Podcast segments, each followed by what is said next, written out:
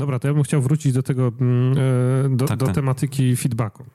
Bardzo istotny temat. Jak dobrze dawać mm, pracownikowi feedback tak, żeby no, żeby było dobrze, tak? Żeby on był dobrze odebrany przez pracownika, żeby... Żeby był zrozumiany. Żeby był zrozumiany, żeby mm, no, nie było jakichś tam dziwnych, emocjonalnych e, akcji. Czy lepiej to robić na przykład podczas e, rozmowy takiej bardzo formalnie przeprowadzonej raz do roku, czy raz na pół roku, czy raczej podczas lunchu, czy... Powiem tak, na pewno często. Taki Często. instant feedback jest to e, bardzo istotne, e, taki szybki feedback właśnie. No wiadomo, takie rozmowy półroczne, roczne są również bardzo istotne, ale na takich rozmowach można bardzo wiele rzeczy zapomnieć, szczególnie tych dobrych. No, to prawda. Bo te dobre się raczej zapomina, najbardziej to się pamięta te złe.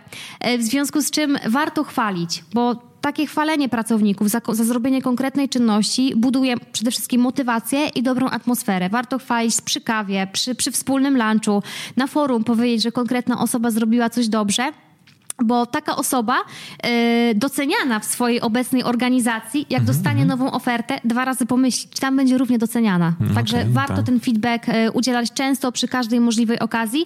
Również tak samo jak y, miał być ten feedback negatywny. Jeżeli powiedzmy jest jakaś czynność, która została powiedzmy może nie do końca zrobiona tak jakby, tak jakby pracodawca chciał, warto o tym powiedzieć od razu, niż czekać aż to się wszystko napiętrzy.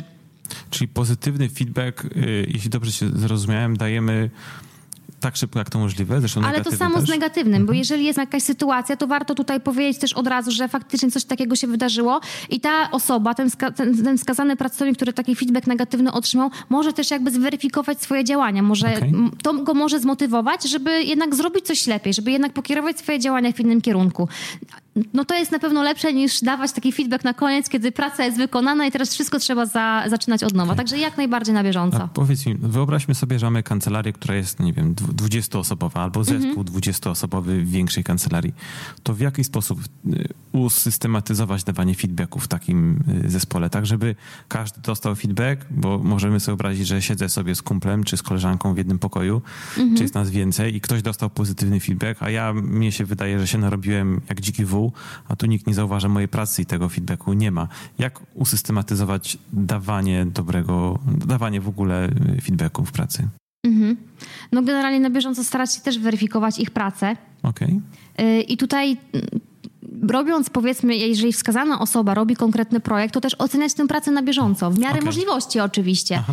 I tutaj e, wówczas podejrzewam, że e, na pewno jakieś zdanie, opinia na temat tej wcześniej wykonanej pracy po prostu się pojawi. Okej, okay, okej, okay, dobrze. Czyli tylko po prostu nie zapominać, powiedzieć dziękuję, dobra robota. Dokładnie, ale często też w, kan w kancelariach jest tak, że jednak jest ta pewna struktura korporacyjna, gdzie e, powiedzmy jest jeden menadżer zespołu i to nie jest tak, że on nadzoruje pracę merytoryczną wszystkich pracowników. To jest często też tak, że osoby na wyższym szczeblu tej drabiny korporacyjnej też mają pod sobą jakieś niższe stanowiska, których no pracę tak. merytoryczną nadzorują. Także tutaj to też to jest często też usystematyzowane po prostu. Mhm, mhm. A negatywny feedback?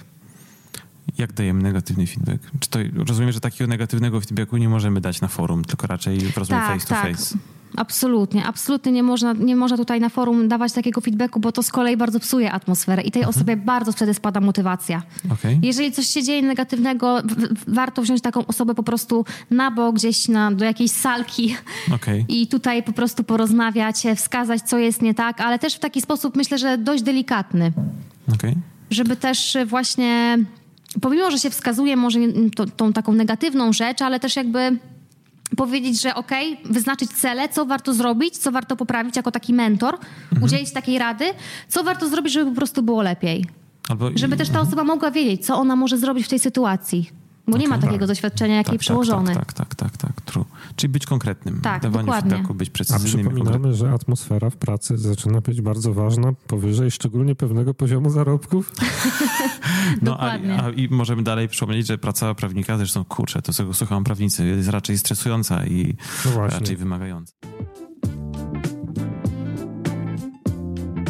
Chciałbym Ci serdecznie podziękować za wysłuchanie tego odcinka podcastu Poza Prawem. Jeżeli nas słuchasz na urządzeniu Apple, na iPhone albo na iPadzie, to bardzo Cię proszę w aplikacji podcasty mm, oceń nasz podcast albo w iTunesie, jeżeli na Macu nas słuchasz, to oceń nasz podcast. E, kliknij pięć gwiazdek, napisz jedno zdanie, dlaczego uważasz, że to jest dobry podcast I, e, no i najlepiej podziel się wiedzą o tym, że ten podcast istnieje z kimś, kogo lubisz i kto twoim zdaniem mógłby skorzystać na tych treściach, które w podcaście poza prawem poruszamy. Jeżeli nie słuchasz nas na sprzęcie Apple, to też możesz zostawić recenzję naszego podcastu w aplikacji na przykład Google Podcasts oraz bardzo, bardzo gorąco zachęcamy do tego, żebyś również komuś, kogo lubisz, polecił nasz podcast. Jednej osobie wystarczy. Dzięki temu nasz podcast y, będzie słuchany przez coraz większą ilość ludzi i dzięki temu coraz szersze kręgi będzie zataczała wiedza, która w tym podcaście na pewno sobie gdzieś tam drzemie. Dzięki bardzo i wszystkiego dobrego.